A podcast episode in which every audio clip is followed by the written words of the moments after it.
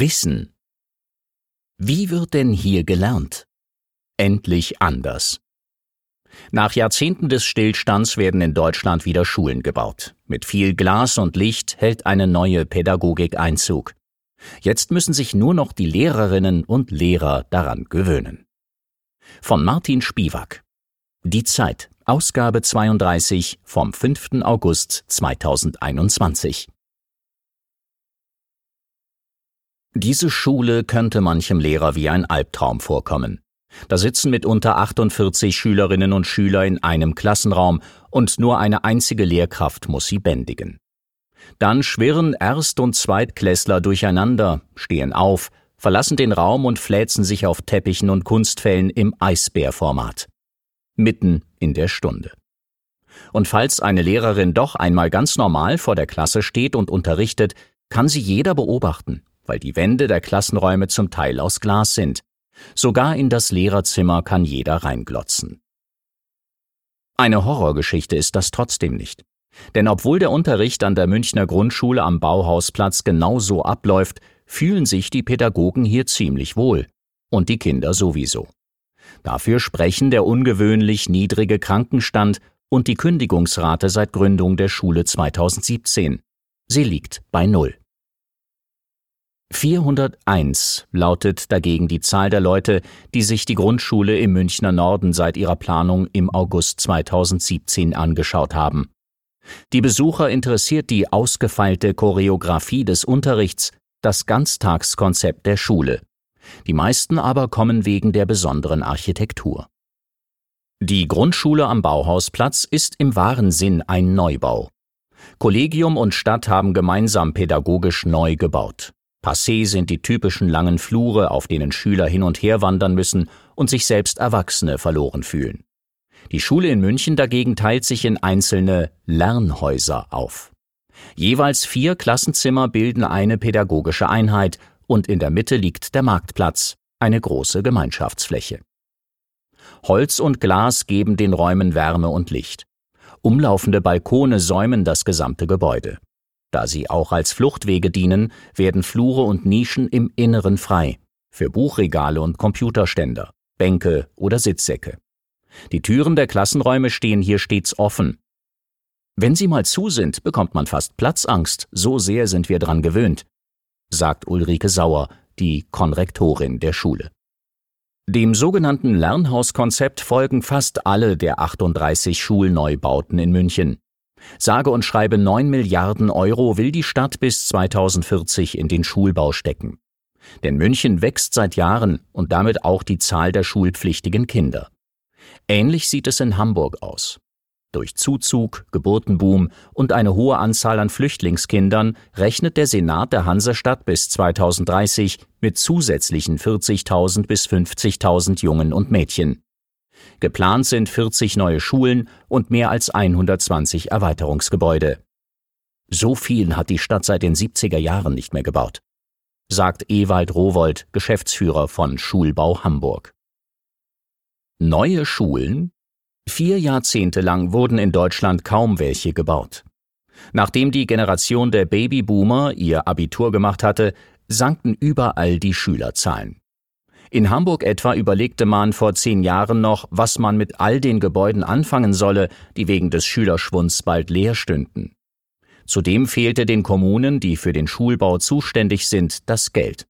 Und schließlich ließ sich in den bestehenden Gebäuden mit ein paar Pinselstrichen hier und einem neuen Fachraum dort auch weiter in bewährter Manier Wissen vermitteln.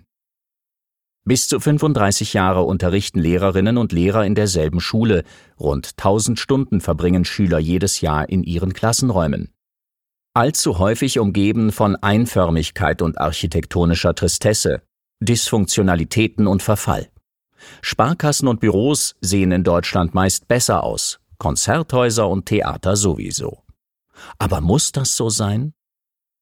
Auf 46,6 Milliarden € beziffert das aktuelle Kommunalpanel der Kreditanstalt für Wiederaufbau den bundesweiten Investitionsrückstand bei bestehenden Schulbauten. Mittlerweile stehen unsere Lehranstalten für bröckelnde Fassaden, undichte Fenster und eine veraltete Elektrik, die selbst minimale Digitalisierung unmöglich machte. Nun aber ändert sich die Lage. Ob Neubauten, Erweiterungen oder Renovierungen. Die Bildungsrepublik baut wieder. Es gibt, kurz gesagt, Kinder, Kohle und Konzepte.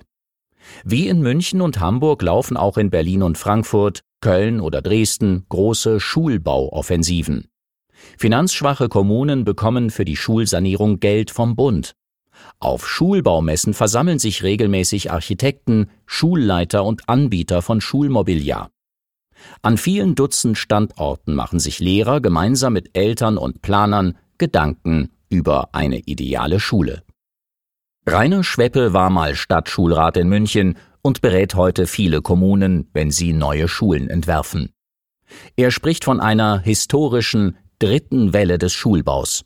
Nach dem ersten Bauboom in der Kaiserzeit und dem zweiten während der Bildungsexpansion in den 1970er Jahren. Wichtige Treiber der neuen Welle sind pädagogische Veränderungen, die in der Schule selbst passieren. Die simple Formel lautet Vielfalt statt Einfalt. Für einen Unterricht, in dem die Lehrkraft einer vermeintlich homogenen Lerngruppe im Gleichschritt die Inhalte desselben Curriculums nahebringt, gibt es keine bessere architektonische Form als das traditionelle Klassenzimmer. In Deutschland 63 genormte Quadratmeter Grundfläche groß und aufgereiht in langen Gängen. Heute jedoch ist selbst in den meisten Gymnasien der klassische Frontalunterricht im 45-Minuten-Takt passé. Statt die Unterschiede zwischen den Kindern einzuebnen, lernt man sie zunehmend zu schätzen. Förderschüler sitzen plötzlich neben zukünftigen Abiturienten in einer Klasse. Und wer am liebsten mit dem Laptop auf den Knien arbeitet, hockt dabei am besten auf einem Sofa. Ohne Begriffe wie Heterogenität und Individualisierung kommt kein modernes Unterrichtskonzept mehr aus. Gleichzeitig wird der Ganztagsbetrieb Stück für Stück zum Regelfall und das Schulhaus damit noch stärker zum Lebensraum für die Kinder und Jugendliche. Für manche von ihnen ein zweites Zuhause. All diese Neuerungen sprengen das Raumkonzept der klassischen Schule. Denn sie brauchen mehr Platz, unterschiedlich große Zimmer, bewegliche Wände statt fester Mauern. Barbara Pampe von der Montagstiftung, welche sich als Vordenker des modernen Schulbaus profiliert, bringt es so auf den Punkt. Die alte Architektur verhindert zeitgemäße Pädagogik. Die Konsequenz? Wenn das Gebäude nicht mehr zu dem passt, was darin passiert, muss es sich verändern. Es ist kurz nach 10 Uhr. Im Eisbärenlernhaus der Grundschule am Bauhausplatz beginnt die Lesestunde. Paarweise suchen sich die Kinder der ersten und zweiten ihren Platz. Marie und Kira machen es sich auf dem großen gelben Teppich in der Mitte des Marktplatzes gemütlich. Vor den Kindern liegen zwei Bücher, aus denen sie sich gegenseitig vorlesen. Marie liest nur einzelne Wortgruppen. Der braune Hund, Kira schon ganze Sätze. Die beiden sind schon seit Wochen ein Leseteam. Die Jüngere lernt von der Älteren. Diese wiederum festigt ihr Können, indem sie der Jüngeren etwas beibringt. Und beide üben sich in Selbstständigkeit. Dieses Patenprinzip wird an der Schule am Bauhausplatz von Beginn an trainiert. Bemerkenswert konzentriert beugen sich die Mädchen über die Seiten, obwohl 23 andere Lernpaare ebenso vor sich hin murmeln. Am Tisch, in einem der Klassenzimmer, versunken in einem Sitzsack, auf der Kuschelempore. Nach einer halben Stunde ertönt die Aufräumen-Musik. Die Kinder strömen in einen Klassenraum, wo schon die Schüler der Parallelklasse warten und nun also 48 Mädchen und Jungen gemeinsam einer Lehrerin zuhören, die etwas über den Frühling erzählt. So geht es einen Schultag lang hin und her. Alle 20 Minuten wechselt die Unterrichtsform. Mal lernen die Schüler allein, mal in einer großen Gruppe, heute in der eigenen Klasse, morgen altersgemischt. Im Sitzen, Liegen oder Stehen. Eine Schulstunde kann hier über 4-5 Orte verteilt stattfinden, je nach der Vorstellung des Lehrers und dem Bedürfnis des einzelnen Schülers. Wir versuchen den Kindern möglichst große Freiheit zu geben, sagt Ulrike Sauer, die Konrektorin. Die Kinder erarbeiten ihre Aufgaben nach einem Wochenplan selbstständig. Auch Lernmaterial und Lernort dürfen sie sich oft aussuchen. Manchem mag das wie Chaospädagogik erscheinen, bei der die Lehrer wenig zu tun haben. Das Gegenteil stimmt. Denn die Kinder wissen recht gut, was zu tun ist, und die Lehrkräfte sind stets beschäftigt.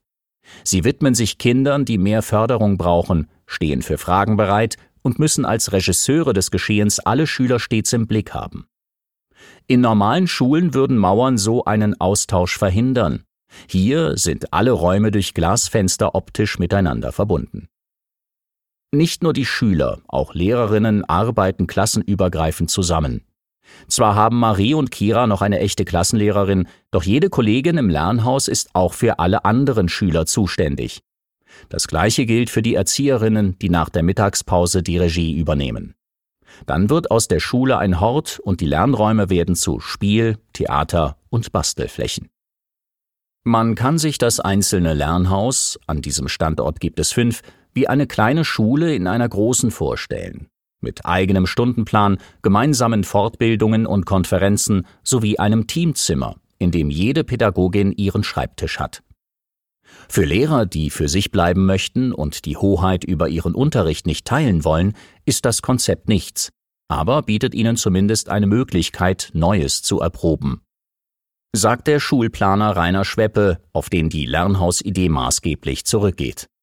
Und tatsächlich findet man an anderen neu gebauten Schulen auch Lehrer, die die Glasscheiben mit Plakaten zukleben. In Hamburg heißt das Lernhaus Klassenhaus, in Berlin Teamhaus. Architekten sprechen von Clustern.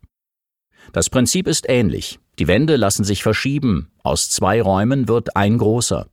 Jeder Pädagoge kann so selbst zum Innenarchitekten werden. Diese Flexibilität erwies sich in der Corona-Zeit als hilfreich. Die große Gesamtfläche des Lernhauses machte es einfacher, Abstände einzuhalten und durchzulüften, sagt Konrektorin Sauer. Da in den Clustern die kasernenartigen Gänge wegfallen, steigt die pädagogisch nutzbare Fläche. In Berlin soll jeder Grundschüler in den neuen Bauten 7,4 statt 5,8 Quadratmeter zum Lernen haben. Bei den Sekundarschülern sind es 8,8 statt 6,9 Quadratmeter, inklusive Gemeinschaftsflächen. Die Flurschule ist tot, verkündete die Bauwelt, eine wichtige deutsche Architekturzeitschrift. Tatsächlich ist der moderne Schulbau auch für Architekten wieder attraktiv. Weltweit sind aufsehenerregende Bauten entstanden. Die Eingänge dort ähneln den großzügigen Foyers moderner Museen. In den Innenräumen denkt man eher an die lässig bunte Bürowelt von Google als an eine Schule. Im Kopenhagener Ørestad-Gymnasium, entworfen vom dänischen Büro 3XN, gehen von einer geschwungenen Holztreppe über 4 Stockwerke offene Lernlandschaften ab. Zu visionären Schulbauten gehört auch die neue Schule Wolfsburg mit ihrer großen Aula oder die entstehende Helios-Universitätsschule in Köln mit ihren riesigen Fenstern. Und im kleinen Wutöschingen, kurz vor der Schweizer Grenze, gibt es eine Schule, die von der alten Struktur so gut wie gar nichts mehr übrig gelassen hat. Nirgendwo steht doch geschrieben, dass Unterricht in Klassen, Klassenräumen und durch Klassenlehrer stattzufinden hat, sagt der Deutschlehrer Valentin Helling an der Alemannenschule. Wenn Helling per iPad durch die Schule führt, geht es durch Lernateliers und Inputräume, vorbei an Sofanischen und Rückfragedesks, vulgo Lehrerpult. Die Lehrer heißen hier natürlich nicht mehr Lehrer, sondern Lernbegleiter und aus Schülerinnen werden Lernpartnerinnen. Der Wow-Effekt stellt sich bei einem Besuch im Weißen Haus der Oberstufe ein. Jeder Schüler an der Alemannenschule hat seinen eigenen Schreibtisch. Hier soll er sein Lernpensum weitgehend selbstbestimmt erarbeiten. Im Weißen Haus stapeln sich diese Arbeitsplätze auf hellen Holzgestellen über 2 Stockwerke.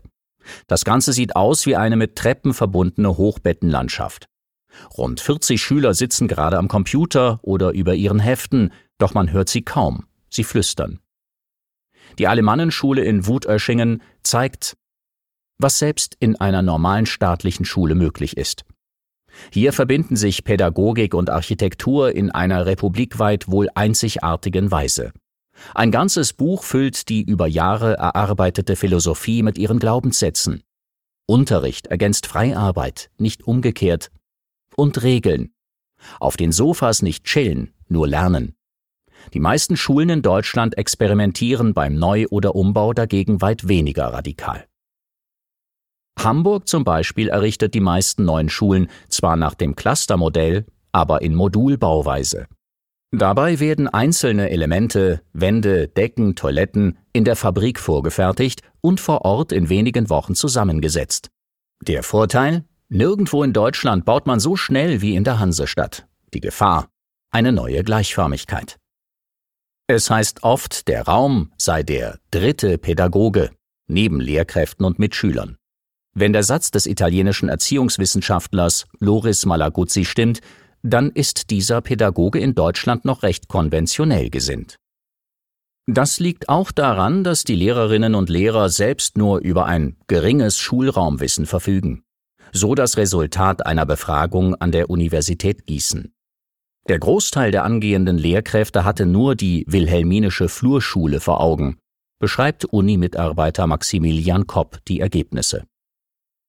In der Pädagogenausbildung, ausgenommen die Ausbildung der Waldorflehrer, kommt die Schularchitektur nicht vor. Und auch die Bildungsforschung interessiert sich kaum für das Thema. So ist es empirisch weitgehend ungeklärt, welchen Einfluss der Raum auf den Lernerfolg hat.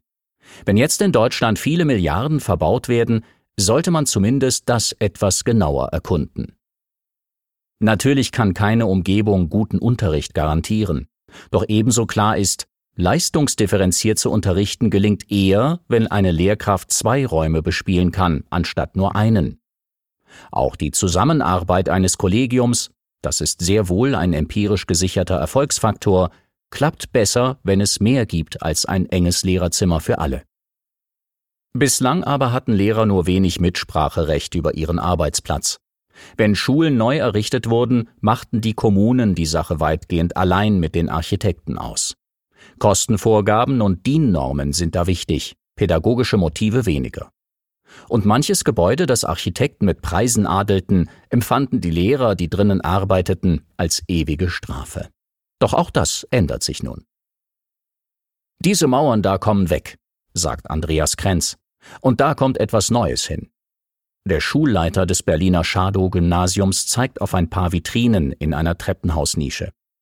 Darin ein paar ausgestopfte Tiere, die wahrscheinlich schon Vico von Bülow alias Loriot unbeachtet ließ, als er in den 1930er Jahren hier zur Schule ging. Das Schadow-Gymnasium ist über 100 Jahre alt und eine wahre Burg. Dicke Mauern aus Backstein, ionische Säulen und Wendeltreppen. Über allem thront ein imposanter Turm. Für Denkmalschützer ist die Schule ein Traum, für Pädagogen weniger. In diesen Gebäuden ist einfach keine Schulentwicklung mehr möglich, sagt der Schulleiter. Altdeutsche Schulhäuser haben einen Vorzug. Sie halten ewig. Der Makel, sie halten ewig. Was also tun mit Klassenräumen, die einst für weniger als 20 Schüler konzipiert wurden? Immerhin durften Krenz und sein Kollegium von Beginn an mitentscheiden, als an ihrer Schule eine Generalsanierung anstand. Phase 0. Nennt sich das Partizipationsverfahren. Dabei wird den offiziellen Bauabschnitten, Phasen 1 bis 9, eine Etappe vorgeschaltet. In der Phase 0 soll die Schule gegenüber den Architekten und der Bildungsverwaltung eigene Ideen entwickeln, sagt Barbara Pampe von der Montagstiftung, die das Konzept mitersonnen hat. Schulleitung und Lehrkräfte, aber auch Schüler und Eltern versuchen dabei gemeinsam herauszufinden, wie ihre Schule in Zukunft aussehen soll. Anfangs haben wir uns gar nicht getraut, kreativ zu sein, erinnert sich Schulleiter Krenz. Aber die Moderatorin des Prozesses, jede Phase 0 hat eine professionelle Begleitung, appellierte an die Beteiligten. Lasst euch von bisherigen Erfahrungen nicht beschränken, denkt voraus. Schließlich müsse das Konzept mindestens 30 Jahre tragen.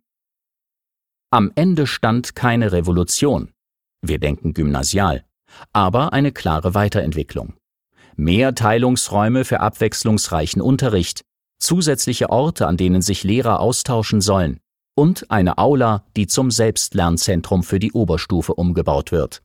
Zudem bekommt die Schule, die aus 2 Gebäuden besteht, eine verbindende neue Mensa und damit erstmals eine Mitte. Bald also wird das Schadow-Gymnasium zur Großbaustelle. Das bedeutet jahrelanges Getöse, Staubnebel und Unterricht in Containern. Wenig belastet eine Schule so sehr wie ein Umbau. Gerade deshalb ist es so wichtig, dass ein Kollegium in die Planung einbezogen wird, sagt Schulleiter Krenz. Damit alle wissen, es lohnt sich, denn danach passen Form und Inhalt endlich wieder besser zueinander.